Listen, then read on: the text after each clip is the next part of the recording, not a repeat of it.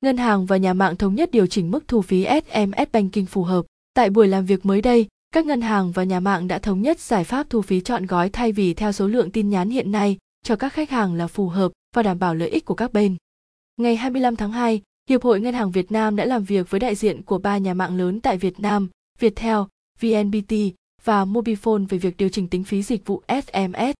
Tại cuộc họp này, các nhà mạng viễn thông và ngân hàng đã thống nhất giải pháp thu phí chọn gói là khả thi, vừa đảm bảo lợi ích của khách hàng nhưng cũng vừa đảm bảo lợi ích của các ngân hàng và của chính các nhà mạng. Cụ thể, đại diện nhà mạng Viettel gợi ý thu phí chọn gói từ 10.000 Việt Nam đồng đến 11.000 Việt Nam đồng cho một khách hàng trên mỗi tháng sử dụng dịch vụ SMS Banking và không giới hạn số lượng SMS trong tháng. Trước đó, đại diện các ngân hàng cho rằng, mặc dù ngân hàng là khách hàng lớn của các nhà mạng, nhưng lại tính phí cao, gấp 2 đến 3 lần so với mức phí tin nhắn của cá nhân sử dụng dịch vụ của các nhà mạng. Điều đó dẫn đến việc ngân hàng phải bỏ ra chi phí lớn cho dịch vụ này. Trong năm 2021, có ngân hàng đã phải bù lỗ hàng trăm tỷ đồng đối với dịch vụ thông báo biến động số dư.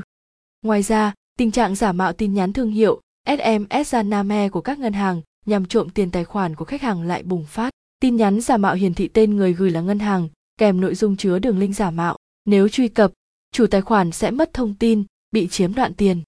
Đồng thời, các ngân hàng phải gửi tin nhắn SMS cảnh báo đến tất cả các khách hàng mà các nhà mạng lại tính phí khi đó ngân hàng lại phải chịu chi phí tăng thêm mà không thu lại được tiền từ khách hàng. Như vậy càng tạo ra gánh nặng cho các ngân hàng. Phản hồi thông tin từ các ngân hàng, đại diện của ba nhà mạng lớn cho rằng việc áp dụng mức phí 700 đến 800 đồng mỗi tin nhắn cao hơn mức phí đối với cá nhân là do các nhà mạng phải đầu tư trang thiết bị và công nghệ với kinh phí lớn để tăng độ bảo mật tốc độ nên giá thành của tin nhắn phải cao hơn so với cá nhân sử dụng cùng loại dịch vụ. Riêng về tin nhắn giả mạo, đây không phải do lỗi của các nhà mạng mà do thiết bị, điện thoại của cá nhân khi kết nối với các thiết bị thu BTS của hacker sẽ bị các hacker lấy cắp thông tin. Nguyên nhân là các điện thoại tại Việt Nam hiện vẫn chấp nhận giao thức công nghệ mạng 1 gam, 2 gam, có độ bảo mật thấp nên dễ bị lấy cắp thông tin. Để ngăn chặn triệt để được tình trạng tin nhắn lừa đảo SMS Zaname, nhà mạng viễn thông cho rằng chỉ khi nào loại bỏ điện thoại sử dụng sóng 2 gam thì tình trạng lừa đảo này mới có thể chấm dứt.